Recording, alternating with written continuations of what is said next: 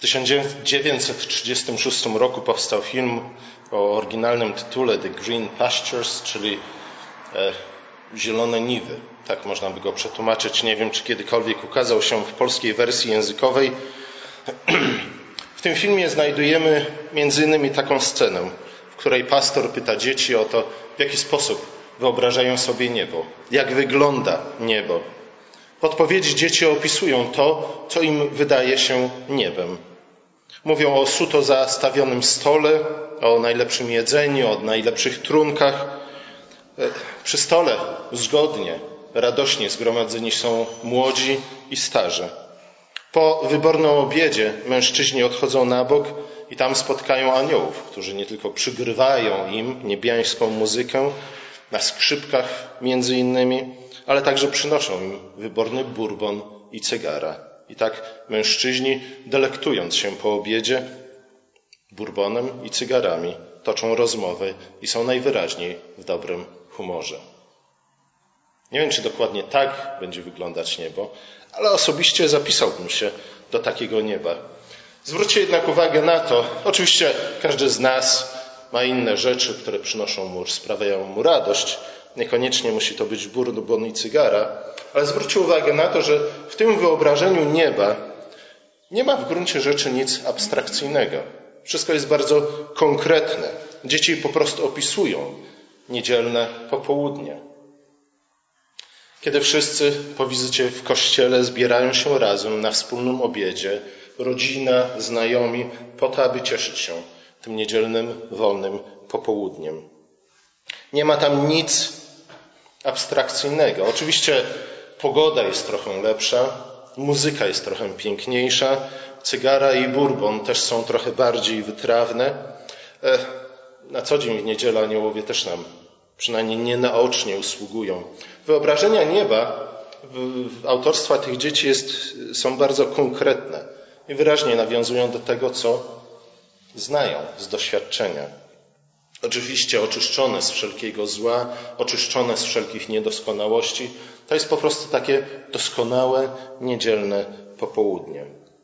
Niektórzy teologowie, w zasadzie większość teologów, boczy się na tego rodzaju wyobrażenia życia wiecznego. I oczywiście musimy pamiętać o tym, że to nie niebo jest naszym ostatecznym przeznaczeniem, chociaż właśnie tam się udamy, kiedy umrzemy, ale to nowa ziemia i nowe niebo są miejscami, w których spędzimy wieczność. W każdym razie ten obraz nieba, ten obraz życia wiecznego jest bardzo przyziemny i bardzo cielesny, podczas gdy nam zbawienie często kojarzy się z czymś, co nazywamy duchowym, co powinno stać w całkowitej sprzeczności, czy też powinno być przynajmniej odmienne od tego, co cielesne i przyziemne. Niemniej jednak teologowie też mają swoje wyobrażenia na temat tego, jak wygląda życie przyszłe i bardzo, bardzo często mówiąc o życiu przyszłym, mówią o tak zwanej wizji ubłogosławiającej, czy też uszczęśliwiającym oglądaniu Boga. Fachowo nazywa się to wizjo beatifica, oglądanie Boga. Przez całą wieczność. Ich zdaniem będziemy zajmować się niczym innym, jak właśnie kontemplowaniem Boga. I tu oczywiście pojawia się pierwszy problem, czy też pierwsze pytanie, na które powinniśmy odpowiedzieć, a mianowicie o jakim Bogu mówimy. Bo nie jest to w gruncie rzeczy wszystko jedno. Jakiego Boga będziemy oglądać przez całą wieczność? Różni bowiem są bogowie, różni ludzie zachwycają się różnymi bogami. Dla Pitagorasa szczęściem było to, co dla większości z Was jest męką, a mianowicie odkrywanie matematycznej struktury kosmosu. Nie? Dla wielu z Was byłoby to raczej piekło niż niebo, a jednak Pitagoras był jednym z tych ludzi, którym wydawało się, że przez całą wieczność będzie zajmował się trójkątami i kątami. Oczywiście dlatego, że dla Pitagorasa właśnie w tej matematycznej strukturze kosmosu kryje się prawdziwe piękno, ale przede wszystkim kryje się prawdziwy pokój, porządek, bezpieczeństwo, coś stałego i przewidywalnego w przeciwieństwie do naszego codziennego życia. Zdaniem z kolei Arystotelesa Bóg jest wiecznie samokochającym się absolutem odciętym od jakichkolwiek wpływów zewnętrznych i właśnie z tego powodu, że ma, nie ma nic wspólnego ze światem zewnętrznym, a sam jest doskonały i przez całą wieczność kontempluje sam siebie, dlatego jest wiecznie szczęśliwy. Wizja nieba w ten sposób oczywiście wyglądałaby trochę inaczej niż wizja nieba Pitagorasa. Może nie tyle my sami siebie byśmy kontemplowali, ale właśnie przez całą wieczność byliśmy, bylibyśmy wpatrzeni w tego, który nie tylko, że nie jest świadom naszego istnienia, ale nawet nie chce mieć z nami absolutnie nic wspólnego. Czym zatem tu się zachwycać? Nie? Raczej zamiast o zachwycie powinniśmy tutaj mówić o zazdrości. Żydzi co prawda wiedzą w jednego Boga, ale myśl o tym, że jeden z trójcy mógłby stać się człowiekiem, a na dodatek umrzeć, jest dla nich bluźnierstwem. Ich Bóg jest jeden, jedyny. W pewnym sensie wiecznie samotny, podobnie jak Bóg Arystotelesa. Bóg islamskich terrorystów jest oczywiście Bogiem mściwym, gniewnym, nieustępliwym. Problem tylko taki, że z nimi jest taki, iż jeśli w końcu znajdą się w swoim niebie, z kim będą walczyć, jeśli to jest istotą ich Boga. Buddyści w ogóle nie wierzą w żadnego Boga i żyją nadzieją na to, iż kiedy umrą, w końcu rozmyją się w nicości, w niebycie, które nazywają też jednią świata. Jakkolwiek by tego nie nazywali, naszą nadzieją jest to, iż kiedy umrzemy, nie będziemy absolutnie nic odczuwać, ani postrzegać, ani słuchać. Po prostu przestaniemy istnieć, a życie przestanie nas boleć. Na tym tle chrześcijanie wyróżniają się tym, co wydaje się być dość paradoksalną wiarą w Boga Ojca, Syna i Ducha Świętego, wiarą w Trójcę Świętą, w jednego Boga w trzech hipostazach, które popularnie nazywane są trzema osobami boskimi. I zobaczcie, kiedy zaczynamy mówić o Trójcy Świętej, już napotykamy na pierwsze problemy. Nie ze względu na to, że nie do końca trafnym jest mówienie o trzech boskich osobach. Raczej powinniśmy mówić o trzech hipostazach. Nie? Słowo, które doskonale znamy i pojmujemy jego znaczenie do samego końca. Oczywiście, że nie. W gruncie rzeczy, jak poczytacie książki teologiczne, zauważycie, że różne, zwłaszcza na zachodzie i na wschodzie, są interpretacje tego, czym są poszczególne hipostazy. Czy powinniśmy mówić raczej o sobie, czy o czymś innym? E, C.S. Lewis powiedział, gdyby chrześcijaństwo było tworem ludzkiego widzimisią, gdybyśmy to my sami wymyślili chrześcijaństwo, to chrześcijaństwo oczywiście byłoby o wiele prostsze, byłoby o wiele bardziej podobne na przykład do arianizmu, nie? jednej z chrześcijańskich herezji, w której nie ma miejsca na trzy hipostazy boskie. Ale tak nie jest. I C.S. Lewis mówi, to jest jeden z tych, z tych, jedna z tych przesłanek, które wskazują na to, że chrześcijaństwo jest jednak religią objawioną, jest prawdziwą religią. Gdyby było to tak, jak pisali na przykład Feuerbach i jemu podobni klasycy marksizmu, e, to na pewno nasza religia wyglądałaby inaczej. Nasza religia wyglądałaby w ten sposób, aby każdy najprostszy człowiek mógł to zrozumieć, aby mogła w pełni trafić po strzechy. I na pewno nie mówilibyśmy ludziom, którzy ukończyli zaledwie szkołę podstawową, o trzech boskich hipostazach. I że to oglądanie tych trzech boskich hipostaz, e, na tym będzie polegać nasze wieczne szczęście.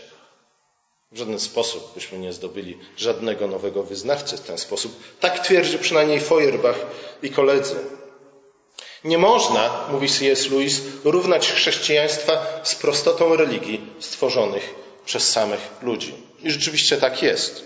I tu właśnie pojawia się kolejny problem, ponieważ o ile ten stół suto zastawiony najlepszym, najwyborniejszym jedzeniem, o ile te ten najlepszy bourbon, te najlepsze cygara, ci aniołowie grający na skrzypkach są bardzo konkretnymi symbolami szczęścia i błogostanu, to jednak zdają się za bardzo przyziemne, a więc nie za bardzo godne życia przyszłego.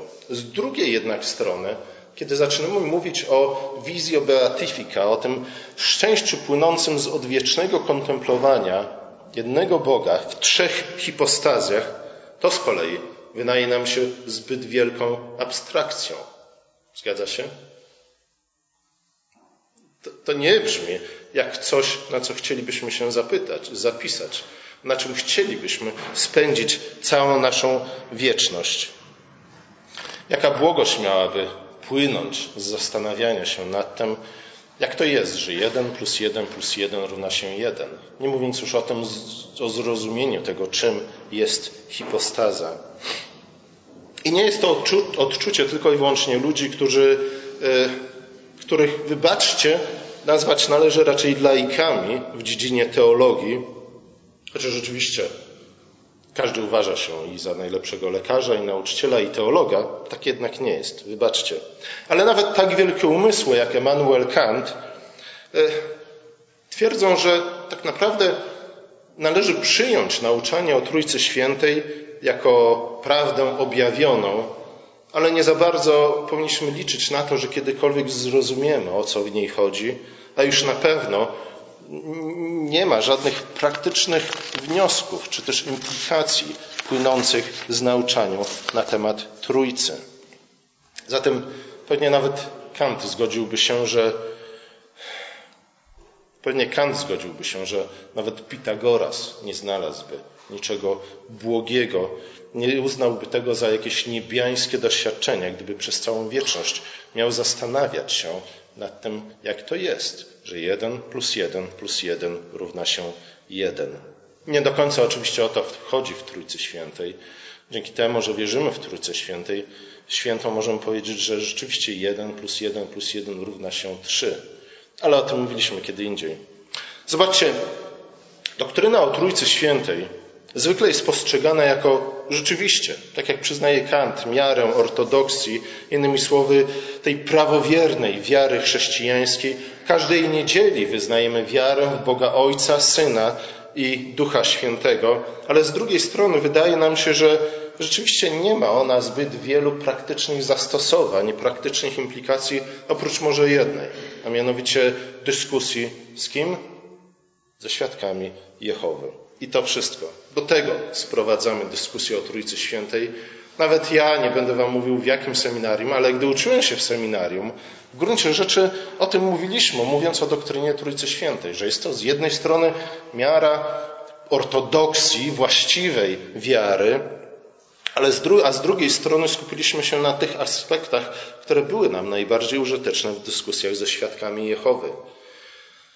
Wiele jest ku temu przyczyn, ale chyba jedną z ważniejszych jest to, iż y, zniechęcamy się zbyt szybko. Zniechęcamy się zbyt szybko tą pozorną abstrakcyjnością nauki o Bogu Trójjedynym, a z drugiej strony może po prostu nikt nam nie pokazał, jak i gdzie mamy szukać śladów Trójcy Świętej i to nie tylko w Piśmie Świętym, ale także w życiu codziennym, w całym stworzeniu. Skutek jest taki, iż, jak zauważył jeden teolog, w praktyce zdecydowana większość chrześcijan to są ściśli monoteiści. Wierzą w jednego i tylko jednego Boga, a nie w Boga Ojca, Syna i Ducha Świętego, nie jednego Boga w trzech hipostazach. I konkluduje tę obserwację w ten sposób. Można by odważyć się na wysunięcie twierdzenia, że gdyby było koniecznością usunięcie nauki o Trójcy Świętej jako nauki błędnej, Oczywiście nie zgadzasz się z tym, że tak jest, czy kiedykolwiek będzie, ale gdyby, to większa część literatury religijnej, a ma na myśli literaturę chrześcijańską, większa część literatury religijnej przy tym zabiegu mogłaby pozostać prawie bez zmian. Nie trzeba było wydawać nowych, nowych edycji tych czy innych książek chrześcijańskich, ze względu na to, że w praktyce nie widzimy ani śladów Trójcy, ani tego, co by to zmieniło w naszym życiu, w naszej wierze, w naszym nabożeństwie, gdybyśmy nagle odkryli, że Bóg jednak jest jednym Bogiem, a nie Bogiem jednym w trzech hipostazach. To wskazuje na to, jak bardzo zubożeni jesteśmy, jeśli chodzi o nauczanie o Trójcy Świętej, a także o praktyczne wnioski wynikające z nauki o Trójcy Świętej. Przecież już od pierwszych kart Pisma Świętego napotykamy w nim na ślady Trójcy Świętej. Zwłaszcza kiedy odczytujemy Stary Testament w świetle Nowego Testamentu. Bóg wypowiada słowo, o którym później mówi nam ewangelista Jan, iż to słowo było Bogiem i było u Boga. I kiedy Ojciec wypowiada to słowo, świat staje się. Ale kiedy ten świat staje się, nad wodami ziemi unosi się duch. Ten sam duch, który stąpił później na syna, na słowo, które stało się ciałem. No i w końcu Pan Bóg mówi: uczynimy człowieka na obraz i podobieństwo nasze, a nie moje. I uczynił człowieka jako mężczyznę i jako kobietę. Zatem zobaczcie, ślady Trójcy Świętej są wszędzie, nie tylko w piśmie, ale w całym naszym życiu, dlatego że wszyscy jesteśmy mężczyznami i kobietami. Co prawda, ostatnio niektórzy twierdzą, że tak nie jest, ale o tym kiedy indziej. Zobaczcie, a może rzeczywiście to, że niektórzy twierdzą, że tak nie jest, że nie wszyscy są albo mężczyznami, albo kobietami, właśnie wynika z tego. Nie? Nie, nie, nie z tego tak bardzo, iż gdzieś tam w jakiejś odległej stolicy rządzą jacyś mityczni liberałowie, ale od tego, iż to my, jako Kościół, my jako chrześcijanie, zapomnieliśmy, co to znaczy wyznać wiarę w Boga trójjedynego. Bo skoro rzeczywiście to, iż człowiek jest mężczyzną i kobietą, wynika z tego, że został stworzony na obraz i podobieństwo trójjedynego Boga, to kiedy porzucamy naukę o Trójcy Świętej, nie powinno chyba nas dziwić to, iż zaczynają nam się mieszać różnego rodzaju kategorie, które do tej pory uważaliśmy za oczywiste. Chociaż to, że uważaliśmy je za oczywiste, było także skutkiem tego, iż staliśmy się, może nie do końca my bezpośrednio, ale nasi pra, praprzodkowie stali się kiedyś chrześcijanami. Dlatego, że w kulturach innych niż chrześcijańska, na przykład w kulturze greckiej, nawet rzymskiej, ten podział też nie do końca był tak oczywisty, jak powinien być dla nas.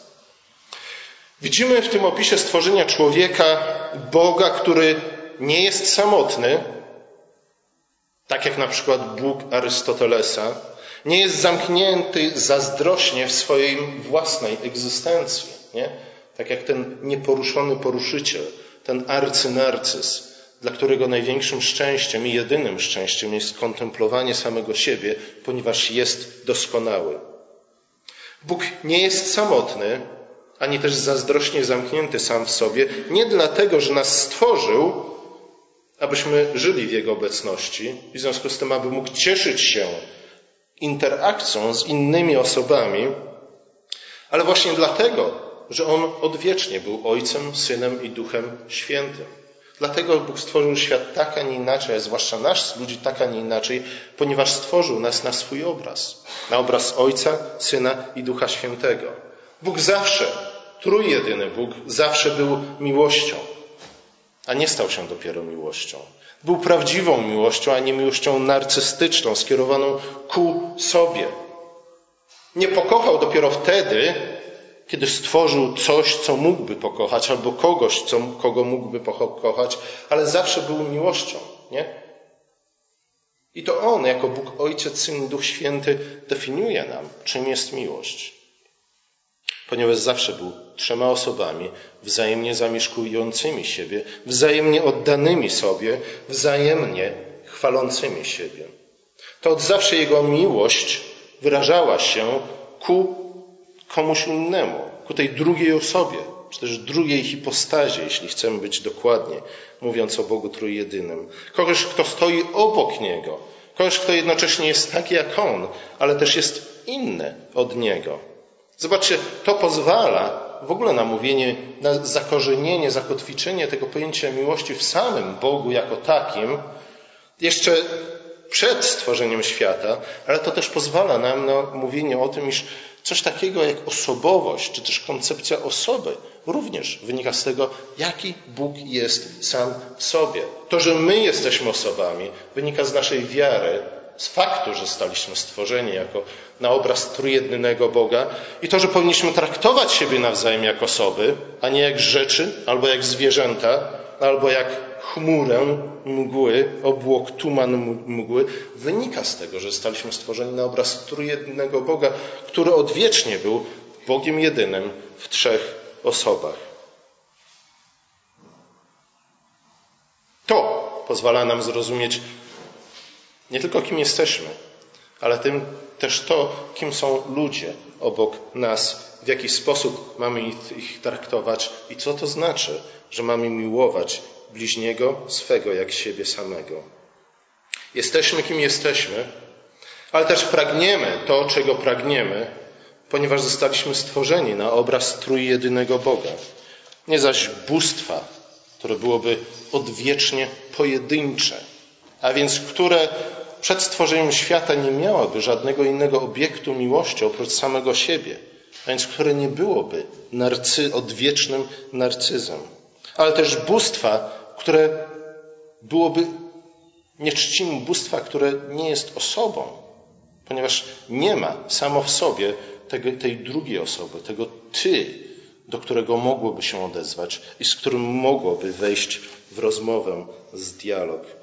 Bóg, bóstwo pojedyncze, wiecznie pojedyncze, takie bóstwo trudno nazwać jest Bogiem. Z takiego bóstwa, czy też kontemplując takie bóstwo, trudno jest stwierdzić, czym tak naprawdę jest miłość. Ale zobaczcie, te dwie rzeczy wpływają w bardzo istotny sposób na to, w jaki sposób my odnosimy się do siebie nawzajem. A zatem to określają naszą etykę, naszą moralność. W nauczaniu o, trój, o Bogu Trójjedynym, o Trójcy Świętej zakotwiczona jest nie?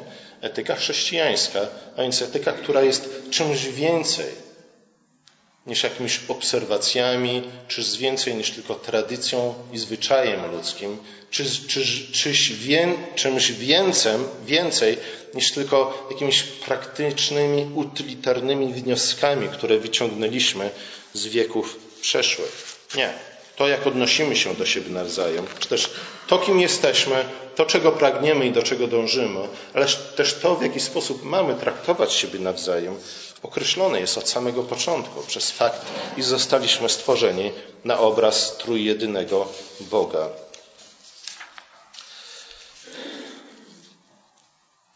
Bycie osobą wymaga pozostawania we wspólnocie z innymi osobami. Zobaczcie, Bóg Arystotelesa, no oczywiście w tego Boga już praktycznie nikt nie wierzy, ale Bóg na przykład islamu jest innym Bogiem. On w gruncie rzeczy nie był ani osobą, ani nie wiedział, czym jest miłość bliźniego, miłość drugiej osoby, dopóki nie stworzył świata. Potrzebował świata do tego, aby nauczyć się, co to znaczy być osobą i co to znaczy kochać. Dlatego, ponieważ zostaliśmy stworzeni w taki, a nie w inny sposób, przez takiego, a nie innego Boga i czcimy takiego, a nie innego Boga, dlatego też niedobrze jest nam, kiedy jesteśmy sami. Od czasu do czasu marzymy o tym, żeby wyrwać się, uciec w ciszę, w pustkę. Ale na dłuższą metę nikt z nas nie jest stworzony do takiego życia. Garniemy się do ludzi. Nawet jeśli, jeśli jesteśmy narcyzami, potrzebujemy innych ludzi inaczej niż Bóg Arystotelesa, ponieważ chcemy, aby nas podziwiano. Chcemy, aby nas zauważono. Jeśli nie jesteśmy zauważeni, wydaje nam się, że coś ulatuje z naszego bycia, z naszej egzystencji. Dlatego też, choć wielokrotnie zostaliśmy poranieni przez zbytnie zbliżenie się do drugiej osoby, nie, to jest to właśnie rozdarcie, w którym wszyscy żyjemy. Z jednej strony potrzebujemy innych osób, ale z drugiej strony, kiedy zbliżamy się do innych osób, wystawiamy się na poranienie, otwierając się na drugą osobę. E, nasze podbrzusze nie, jest tym miejscem, które powinniśmy chronić, ale niestety staje się tym miejscem, w które często bywamy ranieni. Wciąż jednak, mimo to, marzymy o prawdziwej miłości i o prawdziwej przyjaźni.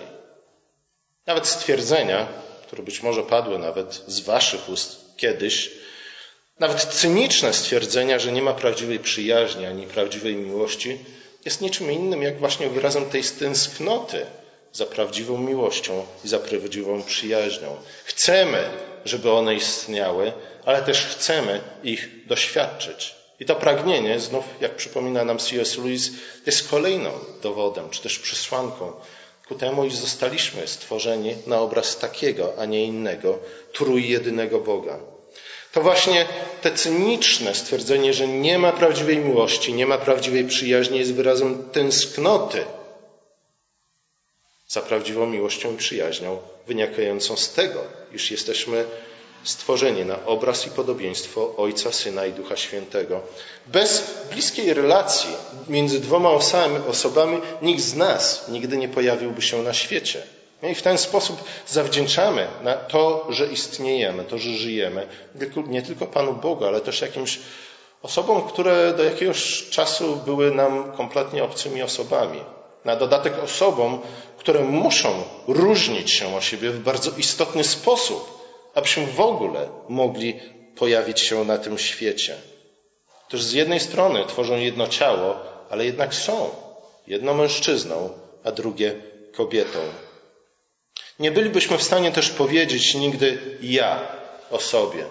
Nikt z nas nigdy nie stałby się narcyzem, może nie idealnym, ale takim częściowym przynajmniej, gdyby w naszym życiu nie pojawiła się nigdy druga osoba, która by zwróciła się do nas poprzez ty, nazwała nas po imieniu, zaczęła rozmawiać z nami wtedy, kiedy w żaden sposób jeszcze nie odwzajemnialiśmy, nie reagowaliśmy na te próby komunikowania się z kimś, kto przychodząc na świat wygląda jak jakiś obcy z innej galaktyki.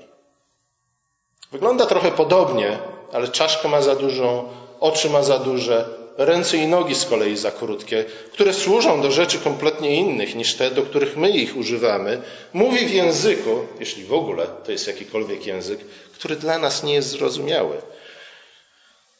Ale właśnie rodzice mimo to traktują nas jak ludzi. Rodzice mimo to traktują nas jak osoby. Rodzice mimo to próbują się z nami komunikować, nadają nam imiona w nadziei na to, iż kiedyś staniemy się tymi, których nazwali. Zostaliśmy zatem stworzeni przez trójjedynego Boga, a On stworzył nas po to, abyśmy żyli, abyśmy żyli w komunii, abyśmy żyli we wspólnocie, nie tylko z sobą nawzajem, ale przede wszystkim z Nim, z Ojcem, z Synem i z Duchem Świętym. A zatem, kiedy mówimy o życiu przyszłym i mówimy o tym wizjo beatyfika, o, tej błogos- o tym uszczęśliwiającym oglądaniu Boga, czy też o błogosławionej wizji, to oczywiście musimy pamiętać o tym, że mówimy o Bogu, Ojcu, Synu i Duchu Świętym. Nie jest to tylko patrz, wpatrywanie się na przykład w Boga Arystotelesa, w tego nieporuszonego poruszyciela, który w ogóle nie przejawia żadnego zainteresowania nami, ale jest to wpatrywanie się, kontemplowanie tego, który z miłości stworzył nas jako mężczyznę i kobietę. Lecz nie tylko to. Nie jest to bierne patrzenie na życie trójjednego Boga. Niebo nie będzie wyglądać w ten sposób, że jak małe dzieci będziemy stawać na palcach, zaglądać przez okna do sąsiadów, którzy tam ucztują i piją i cieszą się i radują. Nie na tym ma polegać ta kontemplacja, ale raczej na życiu, na uczestnictwie w tej wspólnocie, w tej komunii pomiędzy Ojcem i Synem i Duchem Świętym. Oczywiście to od razu powinno kierować nasze myśli do tego stołu. Nie, bo w tym stole, kiedy przychodzimy do tego stołu, rzeczywiście możemy za, zasmakować przynajmniej częściowo, przynajmniej chwilowo, tego, w czym będziemy uczestniczyć przez całą wieczność. Życie we wspólnocie, uczestnictwo w życiu Ojca, Syna i Ducha jest naszym przeznaczeniem. Nauka o Trójcy Świętej nie tylko pomaga nam zrozumieć, dlaczego świat, a w szczególności ludzie, są tacy, jacy są, z jednej strony, e, ale także dlaczego świat w ogóle mógł zaistnieć. Ale co jest najważniejsze, to to, po co, w jakim celu Bóg stworzył świat i Bóg stworzył ludzi na swój obraz i podobieństwo. A stworzył, stworzył nas do tego, abyśmy wzrastali na podobieństwo Boga Ojca, Syna, Ducha Świętego, ale też abyśmy coraz, w coraz pełniejszym stopniu uczestniczyli w życiu Ojca i Syna i Ducha Świętego. Ta komunia z Ojcem i Synem i Duchem Świętym jest komunią doskonałej miłości. A więc tym, o czym przez całe życie pragnie, czego przez całe życie pragniemy, o czym przez całe życie marzymy. Nawet wtedy, kiedy cynicznie mówimy, iż nie ma prawdziwej przyjaźni, bo prędzej później ktoś cię zawsze zdradzi, że nie ma prawdziwej miłości, ponieważ prędzej czy później coś się popsuje w każdych relacjach. Pragniemy tego wszystkiego.